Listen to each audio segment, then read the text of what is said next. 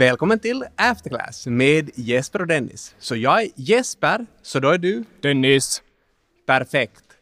Så det här är faktiskt första gången vi är här live nu. Så det är lite nytt för oss också. Men kanske inte sista. Förhoppningsvis inte sista gången. Som ni märker nu så jag pratar inte alltid så där som jag sa Dennis i början. Det är väl en grej som vi har. Eller jag har kanske. Minna nämnde ju här att vi startade den här podden för kanske lite över ett år sedan, så det här var någon typ av reaktion på den här coronapandemin. Och vi ville egentligen ge någonting extra till våra studenter. Pratar vi lite om det där att vi vill bredda kontaktytan mellan föreläsare och studerande i en allt mer digital undervisningsmiljö. Ja, och någon gång har vi haft en tanke att vi bygger upp en sån här omni-miljö kring våra kurser. Så man kan både träffa oss i klassrummet, men man kan också träffa oss där hemma. Eller i badkaret. Ja. Men det är slut med enbart föreläsningar i klassrum. jo. Men så det var varför startade podden. Vad handlar podden om då? Vissa har sagt nyckelorden bolagscase, börsnyheter, bedrägerier. Uh, vi har pratat om bitcoin ibland. Så ett kreditvärderingsinstitut kanske skulle ge oss betyget BBB plus. Och plusset här då är för att vi är positiva. Ja. Så tycker jag. Vi är också kassaflödespositiva. Man brukar prata om att bra företag är kassaflödespositiva. Det kommer in mer cash än det far ut. För vi är ju lite sponsrade. Vi kan väl säga det. Dels Hanken stöder oss, eh, Högskolestiftelsen i Österbotten, Svenska Österbottniska samfundet och nu är vi ju väldigt glada över att få stå på den här stora scenen eh, med hjälp av SLS. Och det kanske man också ska säga, så vi pratar om att vi är föreläsare, men vi är också forskare. Och SLS, eller Svenska litteratursällskapet, har faktiskt då genom tiderna sponsrat vår forskning. Så det är vi också väldigt tacksamma för. Vi är bara tacksamma egentligen. Uh, vi är också tacksamma över att vi har överlevt det här heta uh, ekonomipodsklimatet, för det är ju ganska stor konkurrens där ute. Ja, visst hade Yle någon egen ekonomipodd? Yle hade en stor satsning för en tid sedan, Spargrisen och Snåljåpen. Den eh, överlevde inte konkurrensen. Men jag läser i, i lokala tidningen här om eh, Ida och Ronja som har den här Våga spara dö-podden. E Eller äta. äta, sova, spara. och eh, lite intressant med, med dem att det står här i ingressen att man behöver inte vara doktor i ekonomi för att våga prata pengar. Vårt svar på det är väl kanske lite att det skadar inte om man är doktor i ekonomi. Äh, vi, vi, vi pratar ju lite eftersom vi jobbar på Hanken, håller på med lite forskning, så vi brukar ju stimulera samtalsämnena ämnena med hjälp av att ta in forskning också. Så det är väl kanske lite vår nisch. Eller unique selling point, USP. Och som vi sa till det, första gången vi gjorde livepodd nu, så vi tog faktiskt reda på lite vad man gör när man gör en livepodd. Så vad brukar de här stora personerna, poddpersonligheterna göra? Ja, jag lyssnar på den här Bianca Ingrossos podd. Heter den Bianca... Det är Bianca och Alicia. Alice? Ja, Vad heter den? Från A. om man säger A måste man säga B. Just det. Och vi är ju AC, after class, så kanske vi är någon gör något tillägg där. Men jag såg då de fyllde Globen med sin livepodcast som kanske kan likställas nu då med oss. Så de hade en sån grej att de började lite sån här metapodcast, att de berättar om hur gör man ett avsnitt. Så kanske vi börjar där. Och hur gör vi? Vi tar upp tidningen, antingen digitalt eller fysiskt, och läser om en nyhet som har hänt, som kanske kan relateras till någonting som vi skulle kunna sagt på en kurs, som vi kan ta in lite forskning om. Så en nyhet som jag läser här i dagens, äh, eller veckans tidning, så det här Johnson and Johnson-bolaget. De tillverkar ett vaccin, Är det mer kanske känns som ett stort läkemedelsbolag i USA? Yes, men de har också en stor sån här konsumentdivision med andra saker som inte är läkemedel. Så de ska nu då bli två saker. Från att ha varit Johnson Johnson som ett bolag ska de bli två bolag. Och ofta vi brukar börja med då är kanske att vi vill ha någonting roligt till först i våra podcastavsnitt. Och namnbyten är ju någonting som du måste fundera på nu när de blir två bolag. Ja, så vad ska Johnson Johnson heta som skilda bolag? Har du något förslag? Jag tänkte så här, Johnson One and the only Johnson. Håller det måttet? Nåja, hur som helst. Sen vi skulle kunna ta upp Facebook blev Meta här nyligen också. Det finns många andra. Ja, och i Facebooks fall så handlar det ju kanske om att Facebook på något sätt ville rentvå sig från de här, eller från diverse anklagelser som de har fått med att till exempel övervaka personer och sånt. Hur de hanterar vårt så här, privatdata. Ett annat bedrägericase som vi pratat om i podcasten i tidigare avsnitt så är det här Freedom Foods, ett australiensiskt bolag som hade ägnat sig åt lite kreativ bokföring, aktivera lite elkostnader och så vidare som man inte får göra så att resultatet blev bättre. Så de, de ska byta namn nu till Know Me. Kanske också för att komma undan det dåliga ryktet. Vi har inget dåligt rykte, skulle vi kanske också säga. Sen skulle vi börja prata lite djupare om problemet kring hur ska man strukturera ett bolag? Ska man vara väldigt diversifierad eller ska man satsa bara på en liten sak? För jag tror att ni lätt kan se här att om man har många olika divisioner så kanske alltid det är någon del i företaget som går bra och genererar kassaströmmar. Okay? Så det skulle vara en fördel, en sån fördel med att ha många olika, kassas, många olika divisioner, att man kan diversifiera sig. Men en nackdel är ju då att om det är många olika divisioner så kan det vara väldigt svårt att förstå sig på vad alla de här skilda divisionerna gör. Det kan vara svårt för företagsledningen att styra det här bolaget. Och det här är också ett ämne som det finns ganska mycket forskning om som vi då skulle kunna kommunicera ut genom den här kanalen. Sen skulle vi vilja avsluta bara avsnittet med att säga att Afterclass är ju både diversifierade och specialiserade och således en vinnare i det långa loppet. Och så hörs vi nästa vecka. Så det skulle vara ett avsnitt. Och nu om vi tittar på klockan så har det just gått 10 minuter. Och så har vi wasted en idé. ja. Och ett vanligt avsnitt pågår ungefär 20 minuter. Så det betyder att vi har 20 minuter kvar och exakt den här tiden vi behöver för att skapa ett avsnitt. Jag tycker mina svettas där bak redan. Tiden börjar ta slut. Okej, okay, men jag läser om FNs klimatmöte i Glasgow som just har avslutats. På tal om heta ämnen. Så ska vi börja därifrån?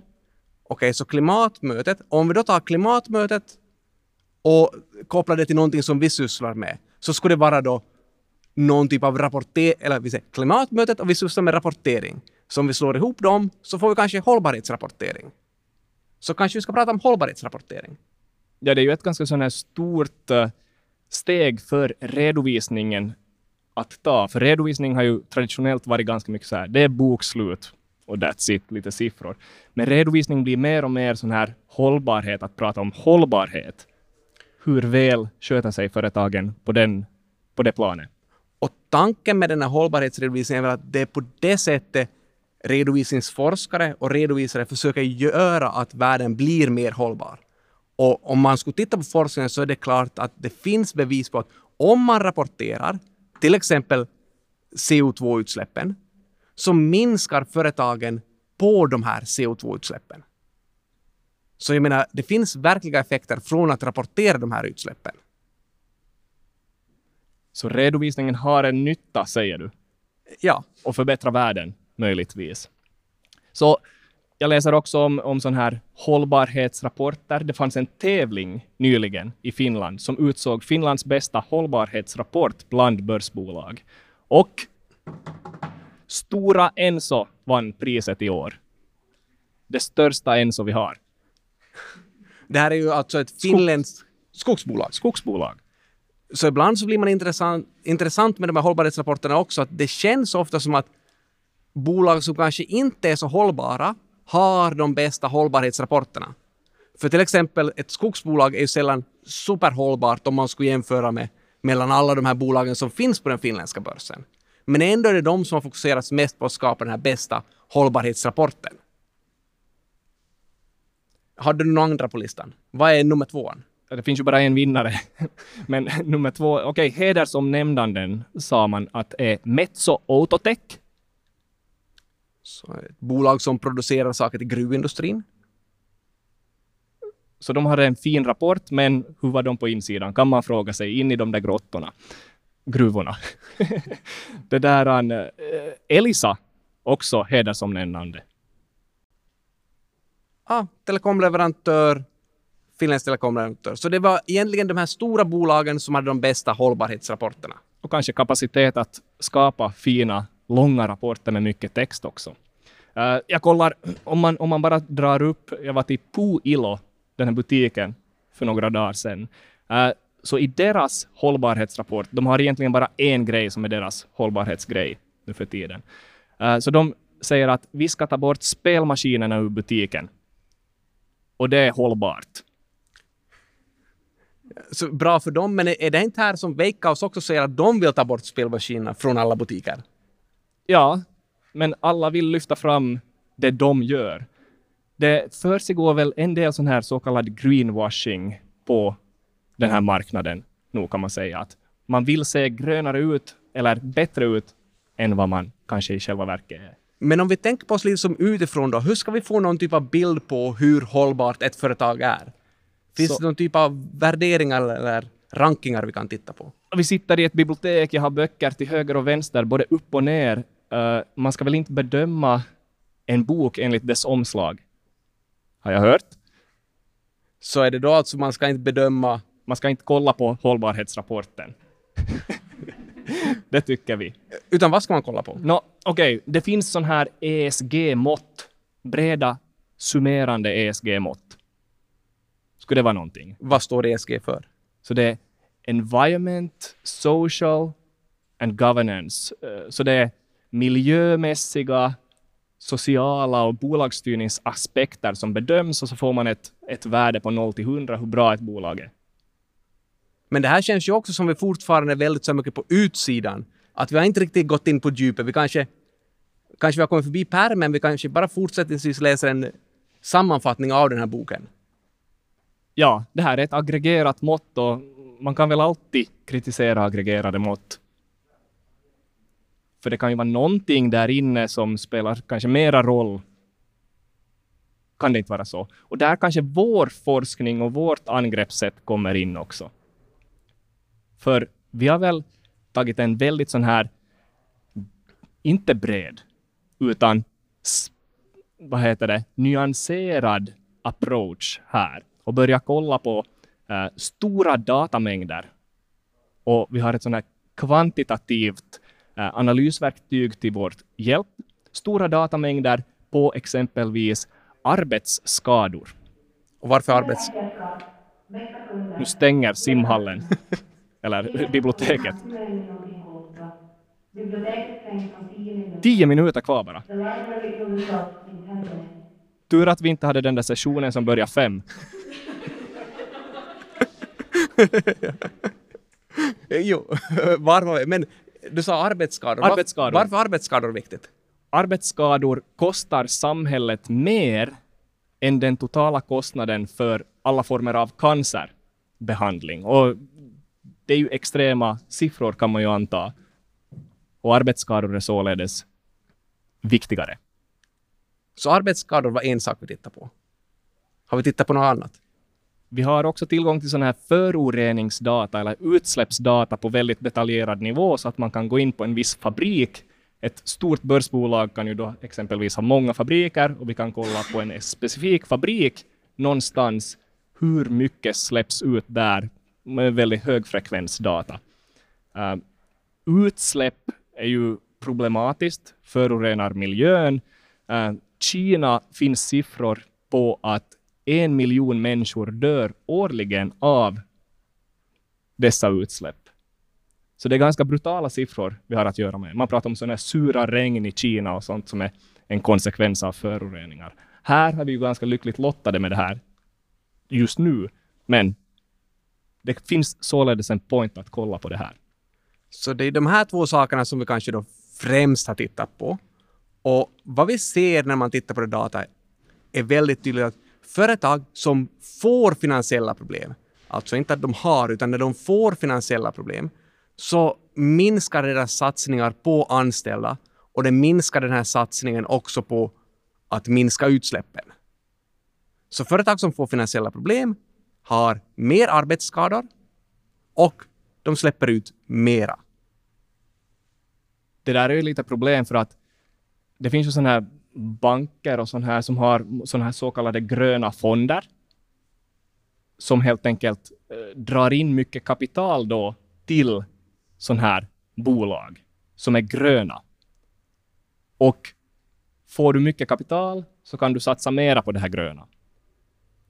Om du då är, har finansiella trångmål som du beskriver här, då får du kanske inte tillgång till det här främmande kapitalet och således blir situationen då ännu värre, möjligtvis då också.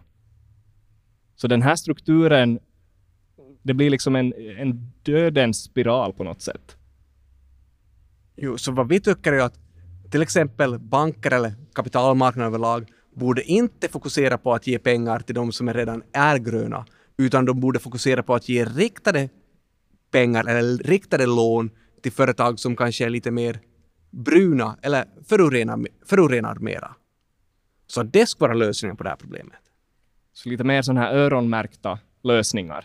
Ja. Till exempel, det kunde vara ett öronmärkta lån för att uppdatera en viss fabrik så att den här fabriken börjar släppa ut mindre.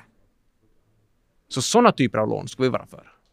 En parentes, äh, gröna fonder och sådana här. Vissa säger att hållbara investeringar är det som kan ge bättre avkastning. Håller vi med om ett sådant uttalande? Vi är ju inte emot gröna investeringar, men vi håller kanske inte med om den här viss del reklamen som kommer från banken att man ska investera grönt och på så sätt få en högre avkastning. För där finns det faktiskt att enligt de teorier som vi vet från finansiella marknader så kan man inte uppnå en, uppnå en högre riskjusterad avkastning genom att bara investera till exempel i ett, i då ett subsample av det här alla möjliga investeringstillgångarna. Så att lägga alla ägg i en viss typ av korg, då får Jesper Haga en anafylaktisk chock av något form. Även om du inte är äggallergiker. Nej. Men det är också varför, var, varför, vi har, eller varför jag har reagerat på det här många gånger är därför att vi vet från våra teorier att det här, det är inte på det här sättet det fungerar. Så därför kan man ibland känna att den här reklamen är lite, eller den är felaktig helt enkelt. Men det var en parentes. Så vi ska inte prata för mycket om det här. Vi har en till parentes. Inom parentesen att det är också de högsta avgifterna på de här gröna fonderna. Ja, och det förstår man inte heller att skulle bankerna verkligen vilja att vi skulle bli grönare så skulle de ju sätta de lägsta avgifterna på de gröna fonderna. Men vissa eurosedlar är gröna. Ja. Men är det slut på parentesen nu? Vi avslutar parentesen och hoppar tillbaks till ursprunget. Du pratar om finansiella trångmål. Press från kapitalmarknader. Och press från kapitalmarknaden äh, finns definitivt. Vi har, man pratar om sån här kvartalskultur. Man vill slå analytikers förväntningar hela tiden, exempelvis som ett börsbolag. I år är det här ju intressant. Vi har väl fått, aldrig fått så många nya börsbolag som just 2021 i Finland. Uh, så det är också en parentes.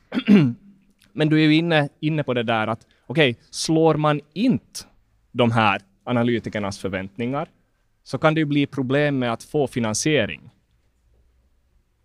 Ja. Så och är det också så att hur ska jag göra då om, om alla tror att jag ska få 100 i resultat, men jag vet att jag får bara 98, vad ska jag göra? Mitt första tips till dig är att rapportera att du fick bara 98. Okej, okay.